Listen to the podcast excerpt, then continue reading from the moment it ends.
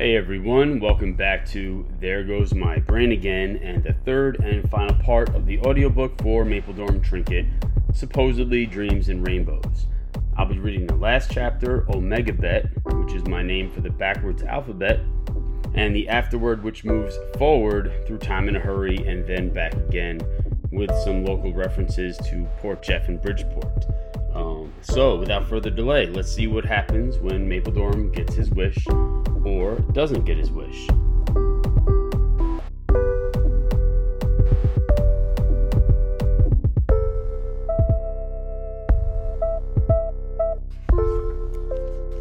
Chapter 5 Omegabet Love is the closest thing to laughter and the closest thing to tears.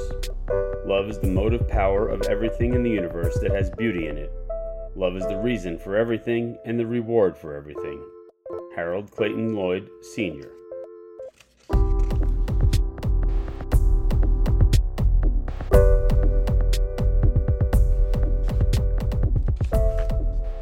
Boxing Day, 1931, St. James, New York. For two years and one day, Mapledorum performed nightly as the triumphant and secretive Lap magician. He became so precise in his napkin lifting he added the skills of a trapeze artist to his arsenal to keep his act challenging. Using a small bundle of toothpicks and fishing wire, the apparatus allowed him to swoop down to the floor if necessary, and it was necessary if a desired dish was on the ever changing menu, and at the same time under the bar stool. While his ambition to be an oral surgeon had waned long ago, his tongue had earned a degree in culinary sensations. When he was presented to the stage, or more accurately, the catwalk, the voice that echoed in his head now proclaimed, Ladies and gentlemen, put your palms together for. Wait, on second thought, keep your hands on your lap. Well, what matter will it be? For the one, the only, the undeniable and unidentifiable, the understated and oversatiated, swinging savant, I present the con vivant. His audience was unaware they were witnessing a show. Mapledorum's two year tenure wasn't without error. During a lull in the conversations, he almost lost his sublimity and title when he unknowingly licked an habanero pepper flake. His eyes watered most of the house plants in town. His face turned as red as a shy communist in a flower field of bleeding hearts, and his mouth wanted to, uh, uh chew. But ever the stoic magician, Mapledorum held his decorum. There were other areas of concern. He had to have an eye and an ear out for the guests who actually did use their dinner napkins as a sneeze snatcher. Mapledorum had found a few surprises that weren't on the menu, and it destroyed his appetite for minutes on end. There were also numerous times when a guest would attempt to double dab, going back to tidy their mouth just moments after thinking they'd completed the job the first time. To swipe their napkin in between dabs would cause suspicion to rise. Mapledorum heard all of the restaurant gossip and knew more about the chef than he cared to, but he was surprised at the frequency with which diners asked for another napkin never pushed back the hairlines of the staff. He figured the servers and busboys were likely too busy to notice, and the guests were too devoted to the meal to care. Mapledorum was proactive, opting to be cautious by implementing a more precarious scheme. So adept he was, he began to incorporate the switcheroo, bringing back a fresh linen square to the guests before they knew it had been missing in the first place. True, he wanted to give back to the community of unaware benefactors, but he was also being selfish, as the linens were a renewable resource for the next spread. Mapledorum perked up when the menu was on the messy side. On an evening he held quite dear to his little covetous heart, the first course included crumbly croissants, twice buttered with sweet tomato jam. Mapledorum also salivated when customers came in talking dirty to one another. For example, if he heard a man apologize ahead of time to his date that he would be acting like a ravenous beast when the filet mignon with cuvee mignonette arrived, Mapledorum would become a steak stalker suspended from the scaffolding. Or if his date mentioned that she was feeling more stuffed than the turkey in front of her, he anticipated the possibility of an untouched bite hidden in the folds of her napkin. Blown appetit.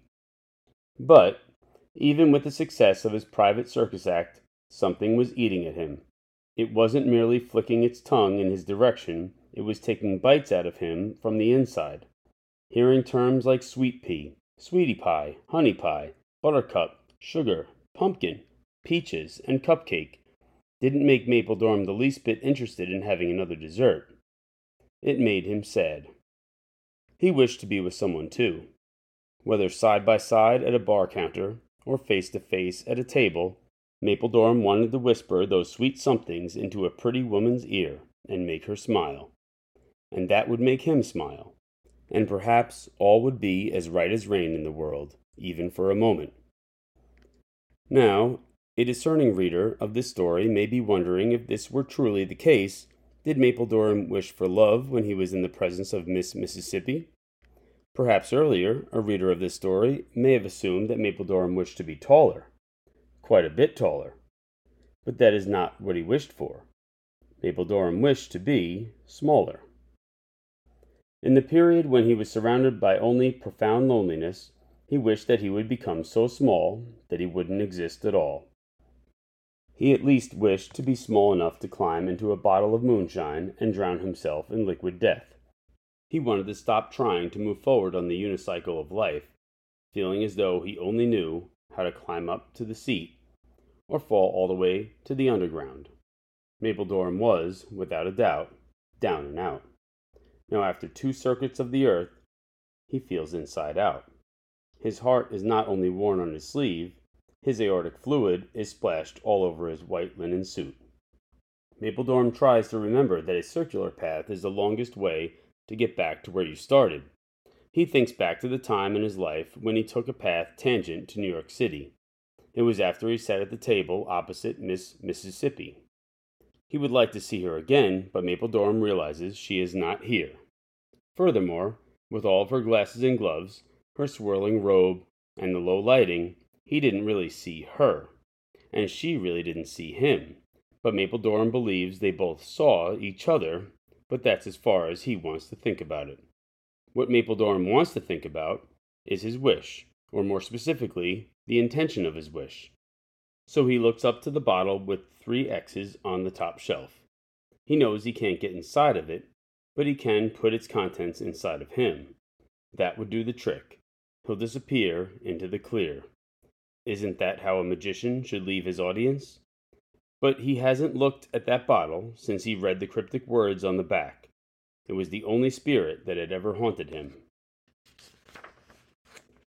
Ridden with the sudden and desperate thrill of bowing out from the stage for the last time, Mapledorum begins the ascent to reach his demise. He thinks that even if the alcohol doesn't stop the pitter pat in his rib cage, the landing surely will. But as he tilts the bottle, it rotates in such a way where Mapledorum finds himself holding each end of the back label, as if stretching his arms out to read a scroll. It feels like it's his own eulogy. He senses the tulips rising not above him, but within him. It's as if a smaller version of himself had been pine boxed and buried in his heart.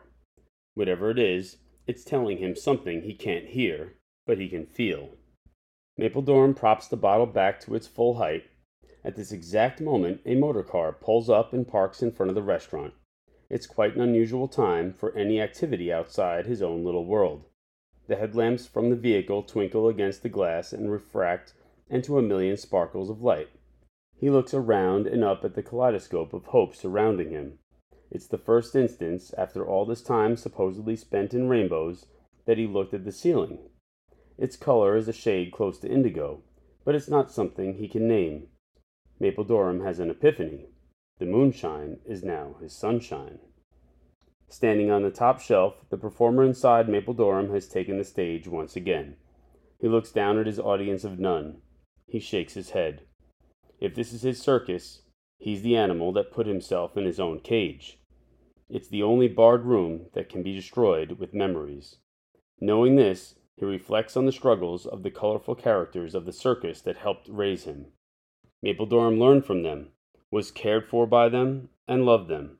In between performances, everyone dispersed into the town to attend to personal matters.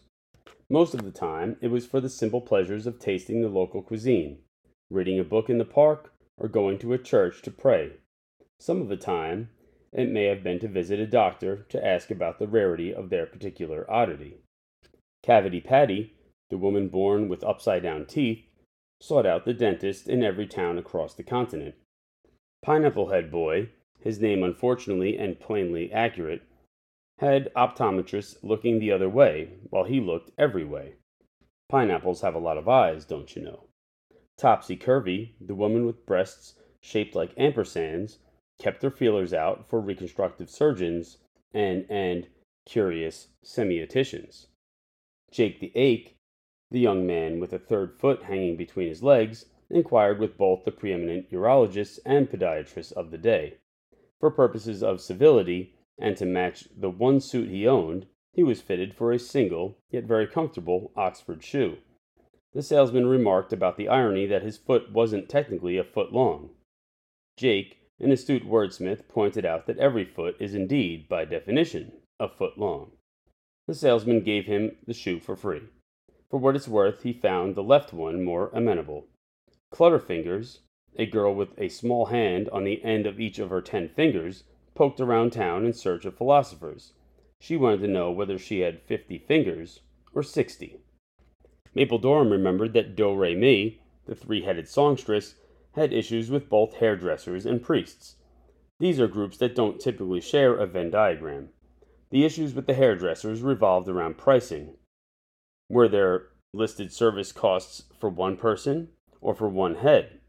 The priests were presented with more of a theological dilemma. The conventional opinion was that she was born with a condition touched by the hot hand of Lucifer. But the fact that she was also the physical embodiment of the cornerstone equation of Christian mathematics, 3 equals 1, caused the priests to scratch their collective heads into a blizzard of dandruff. Thus, in the cathedrals, she sang alone. Or rather, she sang together. Or maybe she sang. Never mind. See? Medical practitioners, pious preachers, and professionals aside, when the circus members left their locomotive abodes, and went out in public, they were treated with scorn. They were stared at with shielded eyes and covered gasps. No one wanted to see them living in harmony in the land of the supposedly free. But the hypocrisy emerged as soon as they appeared in costume or were stationed in dark tents to be viewed for enjoyment, for it was then acceptable to ogle, point, and laugh at the lineup of the freak show. Now they were performers, accidental comedians, a visual picnic for family entertainment and not only were they deemed acceptable, the masses paid with their own earnings, possibly as a penance for their ignorant judgments, to make it so. To be truly accepted for who one is, the exchange of money is the antithesis of sincerity. In other words, there are no checking accounts opened in the denomination of self worth. Well, with that, the bars to Mapledorum's cage have been stretched out, and he feels free to leave. So free he starts singing one of the new songs that he's heard playing on the radio when the chef is preparing his menu for the night. He belts out the chorus Dream a little dream of me. The other cage with an opening is made of Mapledorum's ribs, so he pulls his heart off his sleeve and puts it back in its home. He also takes off his suit and wrings out the aortic fluid into a jigger behind the bar. He pours it back into his body for a shot of self love. He's no longer down and out, nor is he inside out. Mapledorum is outside in. So now he grins and takes an exaggerated and straight legged step off the ledge. Then he turns his body around, grabs the ledge with his hands, and climbs back down to safety. Mapledorum sleeps soundlessly on his bed of sponges, soaking up his renewed sense of self. The show must go on for Mapledorum, the Lat magician, the con vivant. New Year's Day, 1932, St. James, New York. Several days after his return to Triumph, Mapledorum rises in the morning after his nightly vacation with the cousin of death. Now, when he looks up and sees the XXX on the top shelf, he smiles. On this morning, his grin is wider than usual, because today is his birthday. It's a new year for both Mapledorum and the entire planet. He thinks about taking off his linen suit and exchanging it for his birthday suit but he decides to remain a gentleman. During dinner service, Mapledorum is in full swing, swooping and swiping at will. But something causes his heart, and his trapeze to freeze. There's a new pair of dangling legs that are next to an empty bar stool. Upon the bar stool beside the legs is a pile of glasses, gloves, and cotton balls. He counts seven pairs of each. He hums to himself the initials of the mystic in his presence, followed by her name. Mm, it's mm, Missy Mississippi. He can't see her face, which is nothing new, but he knows it is the she and only. Mapledorum imagines that she knows he is there. And it's in this moment that he starts to believe that his wish may come true. And he doesn't try to fight it. He had a twinkle of an idea just days ago. He'd hoped he could see her, but she was not there. Her words echoed in his cranium. There is something you must do. You'll know what it is when it is not there. And like a cryptographer acting on instinct, Mapledorum knew what he must do. He had to kiss her. It turns out that Miss Mississippi was the first real woman he felt he could kiss. Perhaps it's because he was sitting across from her or at times standing across from her, and he was fixated on her lips. They were also the only part of her skin that was bare, but fixated he was on the two lips. The two lips. Oh, yes, the tulips were about to rise, indeed. Mapledorum keeps his distance from her while she is having dinner, but while she's having the dessert course, he is deciding whether or not to take the riskiest of risks. He closes his eyes. Sure, he's thinking about the possibility of being exposed, but it's more about his nerves he performs his own blind palm reading. Music director, please cue the chimes that sound like a fairy falling up the stairs. The answer from the master of puppetry returns with the following message The future is sweaty. This is the first time he's felt the sensation. After all the tall buildings he scaled, okay, some of them only relatively tall, his nerves were always far from where their endings should anatomically be but now his palms are tropical rainstorms of perspiration. He worries about slipping off the scaffolding and landing on her lap, rather than lifting something from it. But our hero is a daring man.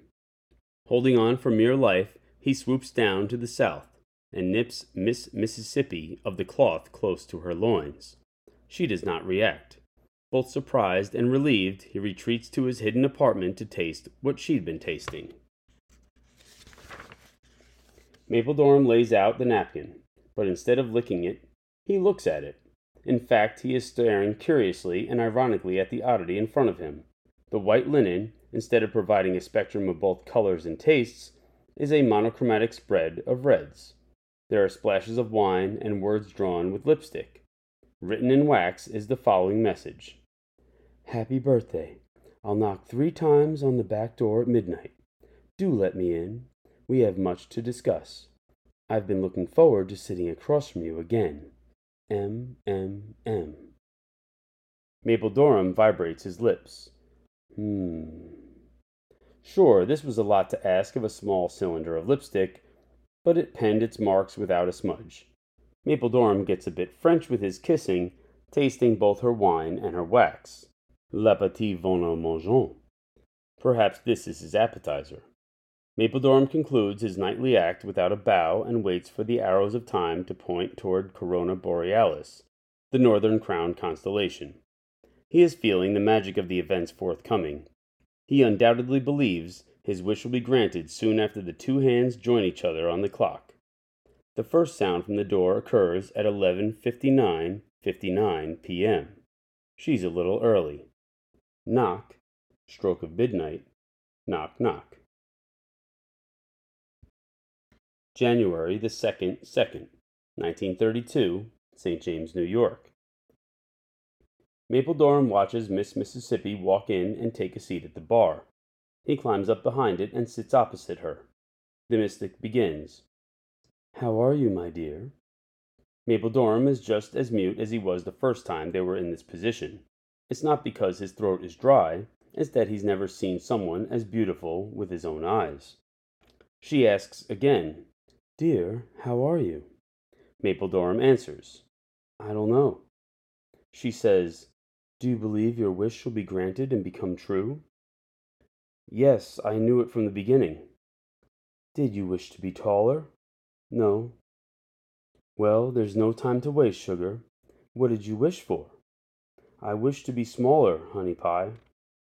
Then do what it is you believe you should do, Cupcake. All right, Peaches, pucker up. Are you sure you want to do this? Have you considered the consequences, Buttercup? Yes, Pumpkin. Things are about to not change. Miss Mississippi thinks he misspoke, but grants him his retorts, calls them fine line art, and purses her lips into a heart. Mapledorum leaps across the bar and stands with his chin tilted toward Saturn. She leans down toward Earth. They kiss a sweet kiss with hues of Zinfandel and dusted with Zeppoli zest. Zeppoli zest is Italian for sugar. The result is a planetary impact and quite the astral display, despite their distance to the nearest star.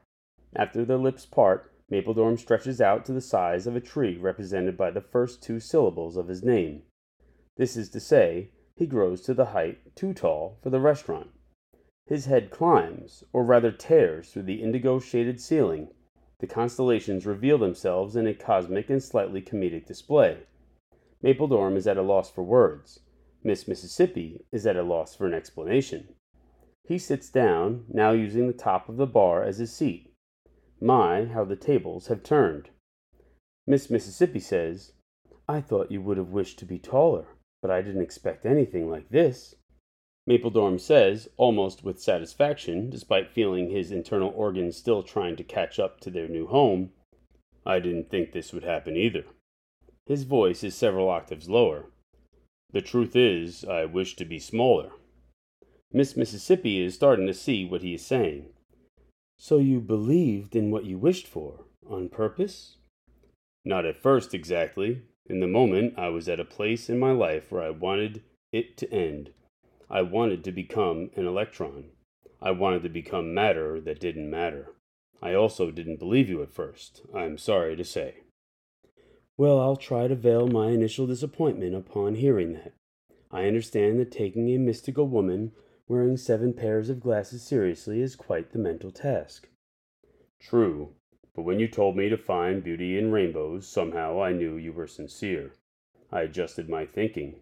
In that moment, I knew that your directive to not believe in the wish for it to come true was real.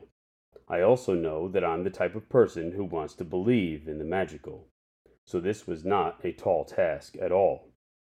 Mapledorum chuckles at his accidental wordplay. Honestly, I didn't worry that I'd become smaller. I just thought that nothing would happen. Besides, it gave me a reason to kiss a beautiful woman for the first time. Oh, how romantically intuitive of you this is! But I have to ask you, have you ever wished to be taller? No. Miss Mississippi is surprised yet again. Mapledorum continues, I dreamed of being taller. I wished to be smaller. There's a difference. She ponders what he said. I see. Well, of course you do. You're not wearing fourteen pieces of glass in front of your eyes. Miss Mississippi grins a mile wide smile. It's just an act, sweet pea. Everything in life is an act, an act of magic, if you give it any thought at all. That sounds quite cosmic of you to say, but I'm on the same page of the Atlas. I figure that it stands to reason that because we are within the galaxy of milk, ways, and means, everything that occurs here is a cosmic event, one bestowed by an unseen and anonymous charity. The mystic adds The real miracle of life is that we don't recognize that everything that's ever happened in life is a miracle. Mapledorum agrees. Even from my new perspective, I know that we're all small wonders. She lifts her chin up to him. Yes, both significant wonders and insignificant wonders at the same time. It's not that our local solar system doesn't have the time to honor our daily triumphs, it's that it has too much time. It hasn't recognized we are here at all. What's important is that we recognize each other. And with that, Mapledorum leans down and kisses Miss Missy Mississippi right on her lippy lippy lippy for the second time. It caramelizes all the sugar on Long Island. After they part, he's a bit relieved that he didn't extend skyward any farther. Miss Mississippi's eyebrows lower in conjunction with her inquisitive tone. Do you really want to remain this tall? Mapledorum laughs. It echoes in the restaurant and quakes the glassware. Of course not. She smiles back. Good. What do you mean by that?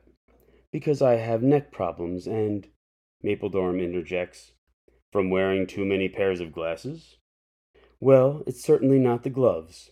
But as I was saying, if you can keep your big mouth shut for a second, I have neck problems and I'd like to kiss you again, and maybe a lot of agains after that.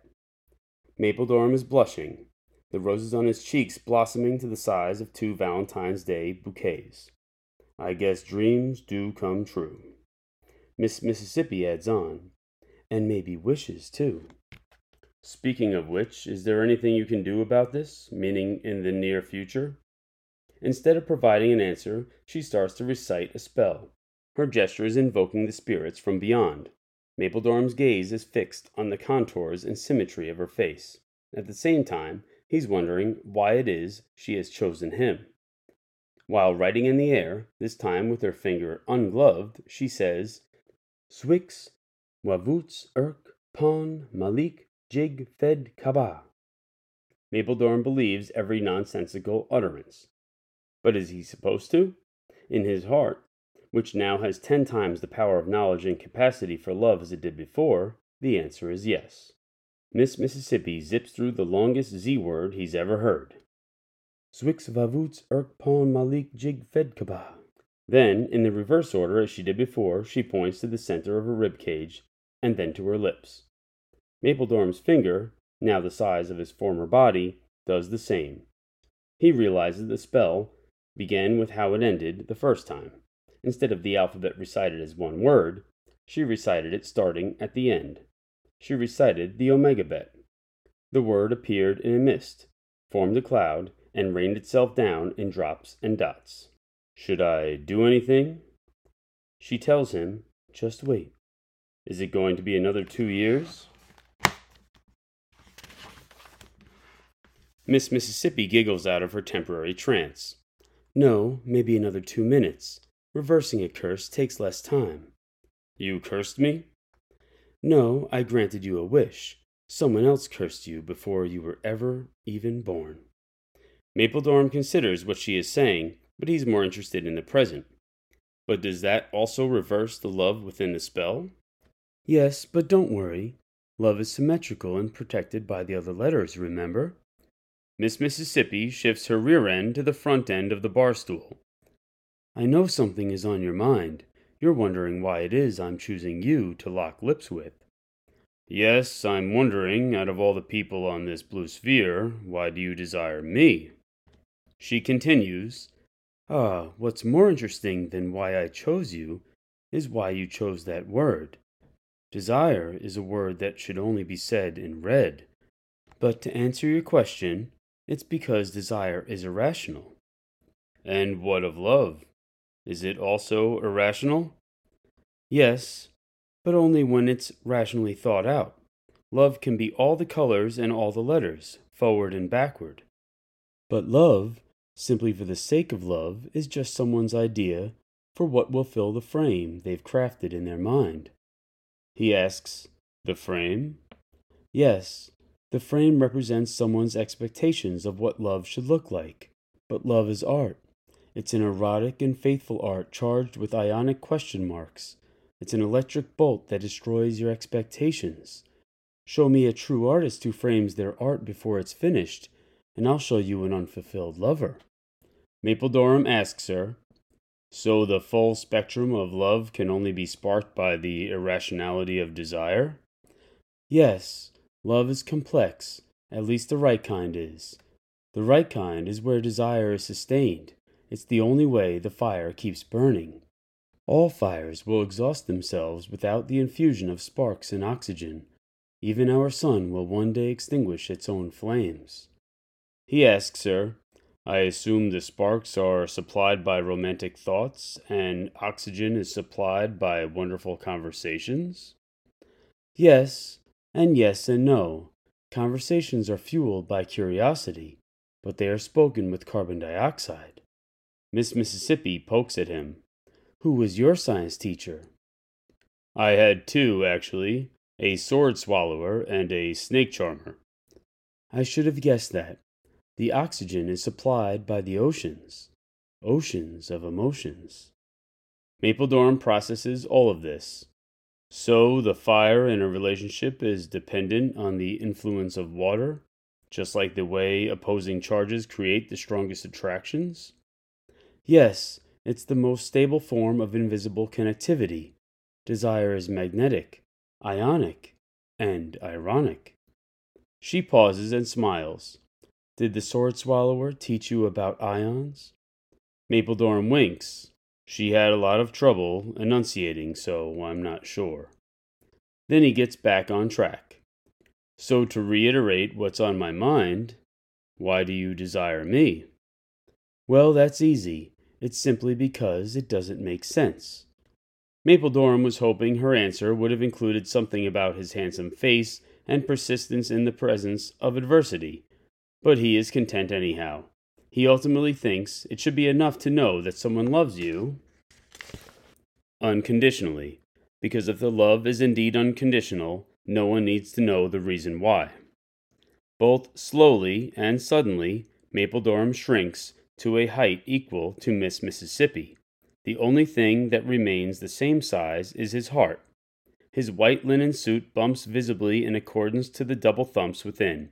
They embrace, their tongues kissing in planetary orbits, before they both look up to the night sky through the tear in the indigo ceiling. Mapledorum says, One thing the snake charmer taught me was that starlight is millions of years old, and that you'll never know how far your light will travel. That's the only science you'll ever need to learn. And the two lovebirds looked up to the past and wondered what their futures held. They knew that it at least held each other. They kept kissing until the sun came back around. According to the science taught by the snake charmer, Mapledorum understands that Earth is the center of the universe. And in this moment, there's not a person that would disagree with him whether they are fearlessly irrational or tame and prudent. Perhaps it's instinctual, but Mapledorum wants to climb all over her. Miss Mississippi wouldn't have been opposed to him roaming her mountainous regions, but everything was kept above the shoulders. It was all quite innocent. In the beginning, there was nothing more molten or passionate. Mapledorum's focus lingered on Miss Mississippi's tongue, it's where she wears her best lingerie. Since this is his first trip to the mouth of France, he wants to savor the entire culinary experience. But with the finest and laciest linen on the menu now available to him, he has difficulty slowing down time. Mapledorum's only speed is lickety spit. Upon finding dashes of her deserted dessert, he isn't sure which is sweeter, her lips or her last course. No matter the cause, his teeth hurt immensely. When Miss Mississippi sees him wince too often for her to pretend not to notice, she asks him to open his mouth. She tells him to keep his tongue from misbehaving. She whistles cool gusts of air over each pearly rainbow of citrine tinted ivory to see where the pain is originating. Mapledorum whines from molar to canine. Without magic as a medical option, he is acting like a small child. Miss Mississippi exclaims, Oh, honey pie, we have to get you to an oral surgeon as soon as possible. Definition ZYXWVUTSRQPONMLKJIHGFEDCBA Zwix Wavutz Irk Pon Malik Jig Fedkaba Noun The revelation and protector of desire which is the only place where true love is found. Afterward, beforeward, down, and way, way up. We are always the same age inside. Gertrude Stein. October 2022, East Setauket, New York. On New Year's Day in 1982, a small wooden box was found hidden under the seat of a 1921 Ford Model T after it was purchased at an auction in Amityville, New York. In the box were the following items.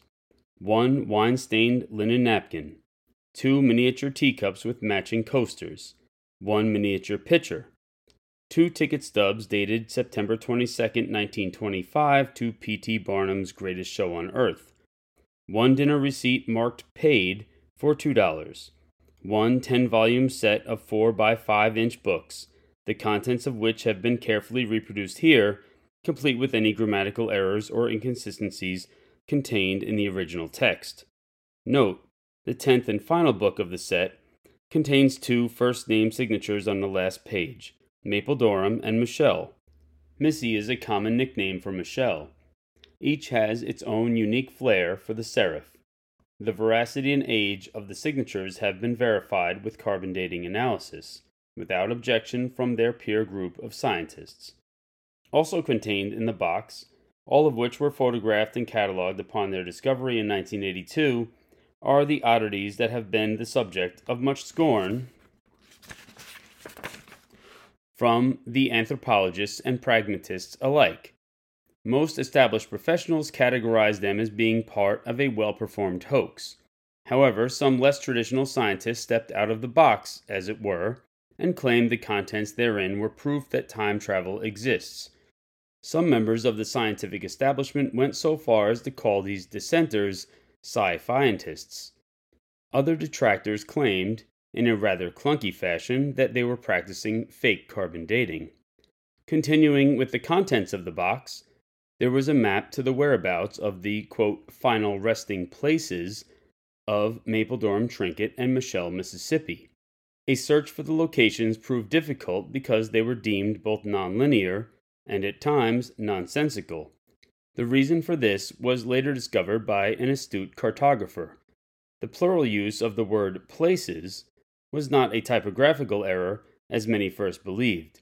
It turned out to be the geographical clue that led to the discovery that the couple had been laid to rest on a series of circus trains, continuously moving through time and out of time. They are both still and in motion as you, dear reader, are learning of it. There were two one way tickets dated September 22, 2032, for travel on the P.T. Barnum Ferry, a vessel that crosses the Long Island Sound between Port Jefferson, New York, and Bridgeport, Connecticut. The tickets each have a photographic image of both seaports. While the Port Jefferson location has looked more or less the same for decades, the Bridgeport image presents a seaside skyline that doesn't exist yet. At the time of this printing, it has been verified in the city zoning records that development for a new harbor layout has been approved and is in the design stage. The preliminary architectural renderings are eerily similar to that of the finished project pictured in the box of curiosities. One of these tickets has the name Nicoletta, followed by a streak of color.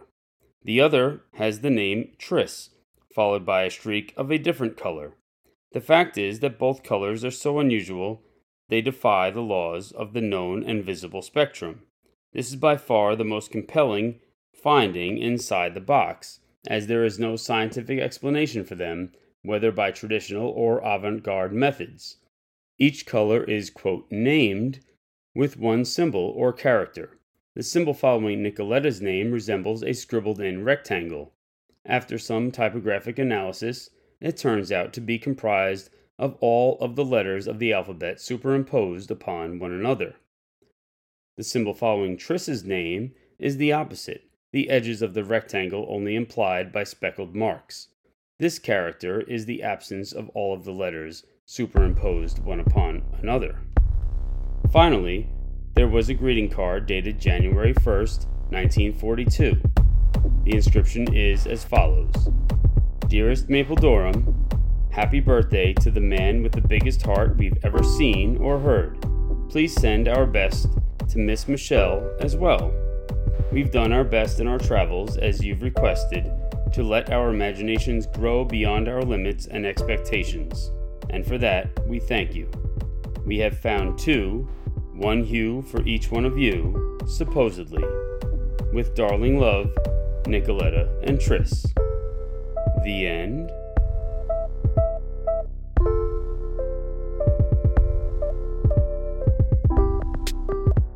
Thanks again for listening, and I hope you enjoyed my novella. If you want to learn more about me or see other things that I've written, please go to my website at louislasser4.com. That's L O U I S L A S S E R I com. There you'll find my bookshop, social links, and everything else. Until next time, I'll see you later.